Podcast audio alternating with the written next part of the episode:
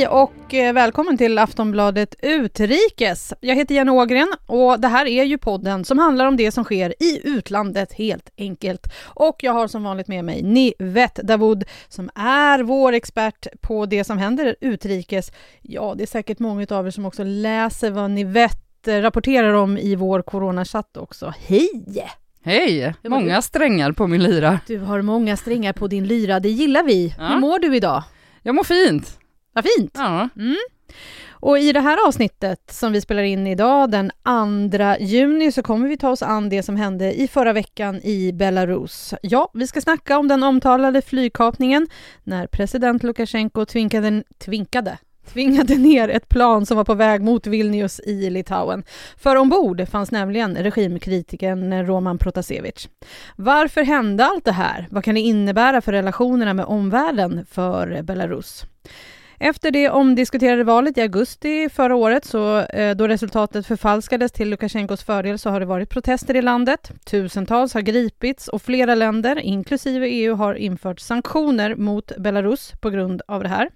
Så frågan är nu om det blir mer sanktioner och om det kan få någon effekt. Ja, vi går igenom det mesta kring allt det här. Lukasjenko och hans partner in crime, också Rysslands president Vladimir Putin. Vi kommer också ha en gäst, Anna Wislander, som är säkerhetspolitisk analytiker och som jobbar på den amerikanska tankesmedjan Atlantic Council. Vi ska prata med Anna om relationen mellan EU och Belarus och eh, EU och Ryssland bland annat och hur allt det här påverkar läget. Innan vi går in på allt det här så måste vi ändå bara göra en liten återkoppling till vårt förra avsnitt då vi snackade om konflikten mellan Israel och Palestina. Och har du inte hört det avsnittet så hittar du det där du hittar poddar såklart. Eh, vi sa ju då när vi spelade in att mycket kan komma hända. Alla har olika åsikter om den här konflikten och det är inte helt rätt att säga och göra helt rätt i det här för det är alltid någon som inte tycker likadant. Men ni vet, det blev vapenvila bara dagar efteråt. Mm. Det blev eh, eldupphör faktiskt. eh, och anledningen till att jag eh, säger det och inte vapenvila är för att det är eh, en, en väldigt skör överenskommelse och tyvärr inte mer än en eh, kortsiktig lösning, men det innebär eh, ändå slutet på 11 dagars eh, strider. Eh, men eh, under den tiden så har det ju också dött eh, hundratals och det är väldigt stor förödelse i bland annat då i Gazaremsan. Mm, och nu de senaste dagarna så verkar det ju också som om Israels president Benjamin Netanyahus dagar är räknade. Det är ju väldigt intressant därför att Eh, precis när eh, de här striderna eh, inleddes så hade ju Israel hållit val och Benjamin Netanyahu såg ju ut att ha misslyckats med att bilda regering.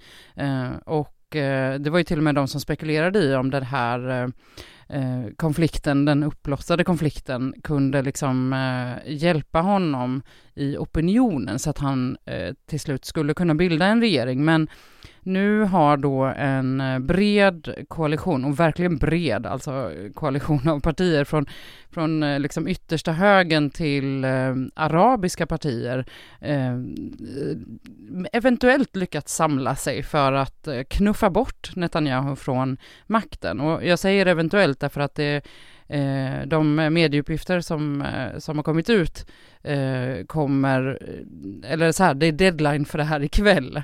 Eh, så det är väldigt mycket medieuppgifter eh, om att ja, men vi är överens eller ja, vi är snart överens. Så, så det blir jätteintressant att, att följa det här för det kan ju bli slutet då för eh, Netanyahu efter väldigt, väldigt många år vid makten. Mm, man kan hålla sig uppdaterad på aftonbladet.se för att läsa mer.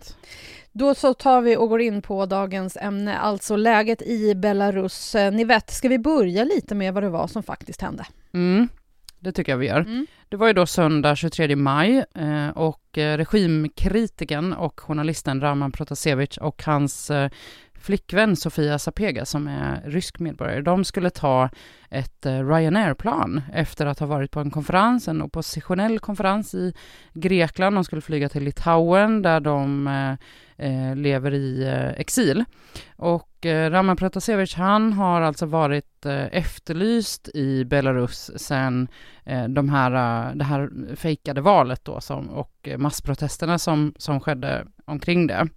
Ehm, exakt vad som hände, det liksom kommer olika versioner av det, men det vi vet är i alla fall att Eh, när det här flyget, kort, kort innan det skulle landa i Vilnius i Litauen, så eh, flög det ju då förbi belarusiskt luftrum och Eh, då eh, ska ett bombhot ha ringts in.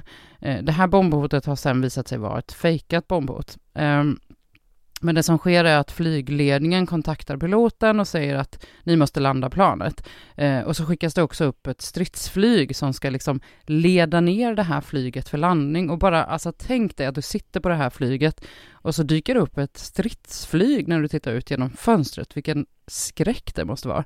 Eh, oavsett så eh, landar flyget i Minsk i Belarus och då grips eh, Raman och eh, Sofia.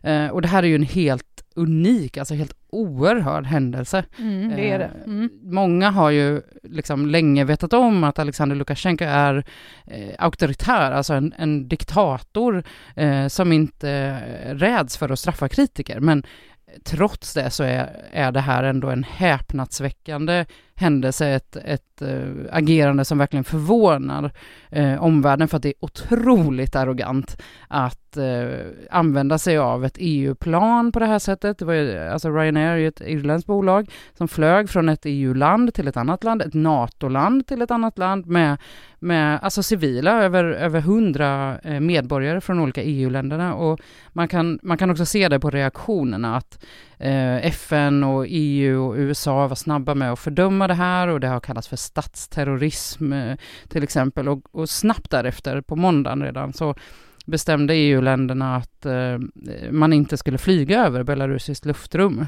Eh, och dessutom så har också åklagare i Litauen inlett en utredning om att det här rör sig eh, om att det kan röra sig om en kapning för terrorändamål. Mm, det är så många delar i det här. Eh, och den som Lukasjenko alltså vill, ville åt är alltså Raman Protasevich som är regimkritiker och som lever i exil. Han har bland annat jobbat med Nexta som är en kanal på nätet. Han har klassats av hemlandet som terrorist. Ni vet, vad finns det mer att veta om honom? Ja, men eh, han är ju då en eh, 26-årig regimkritiker och lever, som du sa, i politisk exil, eh, både i Polen men också då i Litauen dit eh, det här flyget var på väg. Och, och varför han gör det? Ja, eh, det handlar ju då om att Alexander Lukasjenko, eh, han har ju suttit vid makten i 27 år, han kallas för, eh, eller landet kallas för Europas sista diktatur.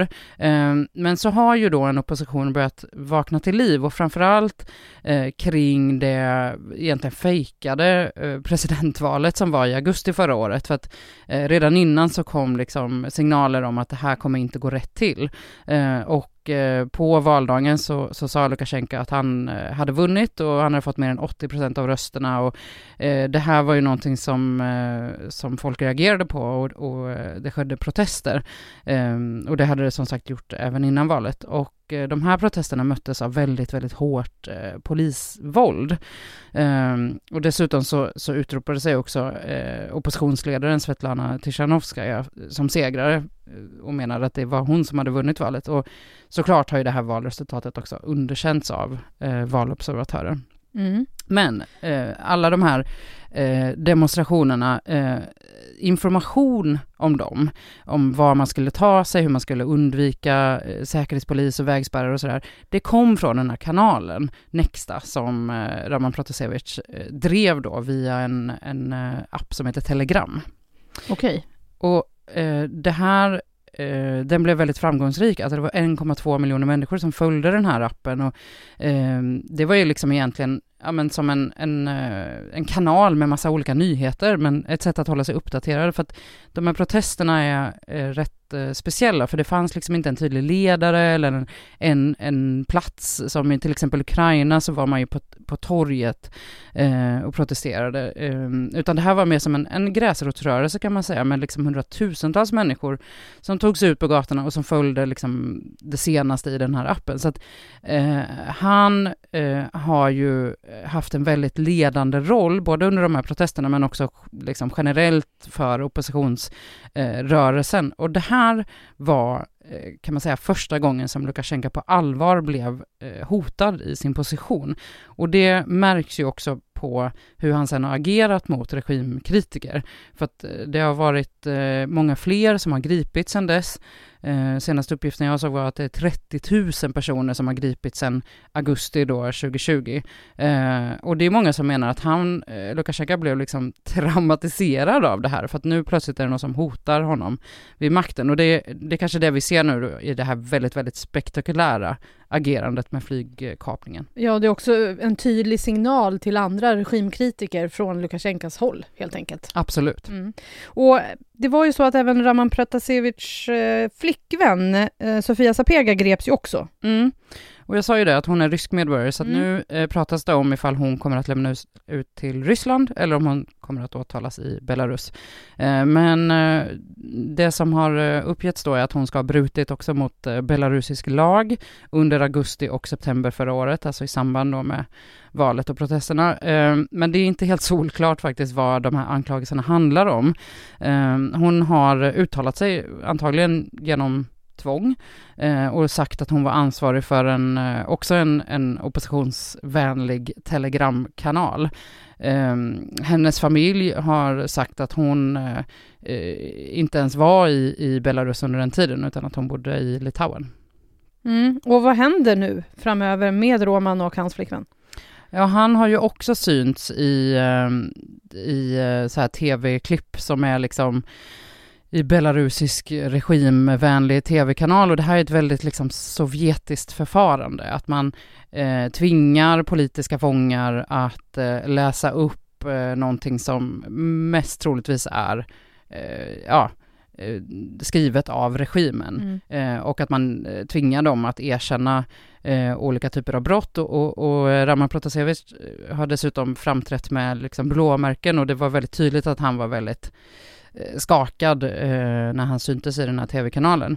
Eh, och han säger då han sa i det här uttalandet att han, hade, han erkände att han hade organiserat gatuprotester eh, och det kan också eh, eh bli så att han eh, åtalas för terrorism och då eh, riskerar han dödsstraff. Så att familjen är ju jätteoroliga och även liksom omvärlden är oroliga därför att eh, det, politiska fångar i Belarus blir inte väl behandlade. Det finns uppgifter om tortyr och eh, vi såg bara nu, eh, jag tror att det var igår, som Ehm, det kom rapporter om en regimkritiker som också greps under de här protesterna eh, och som skulle möta domstol och då försökte ta sitt liv eh, mm. efter att ha suttit i fångenskap. Och, och eh, många tror att det helt enkelt beror på att han inte klarar av mer tortyr.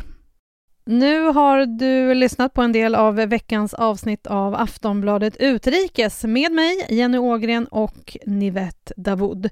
Du får gärna lyssna på fortsättningen där vi också snackar med Anna Wislander som är säkerhetspolitisk analytiker och som jobbar på den amerikanska tankesmedjan Atlantic Council. Vi pratar med henne om vad allt detta har för betydelse i omvärlden. Du hittar även Utrikes i din poddspelare och du får hemskt gärna följa oss där så du inte missar nästa avsnitt. Vi hörs snart igen. Hej då! Du har lyssnat på en podcast från Aftonbladet. Ansvarig utgivare är Lena K Samuelsson.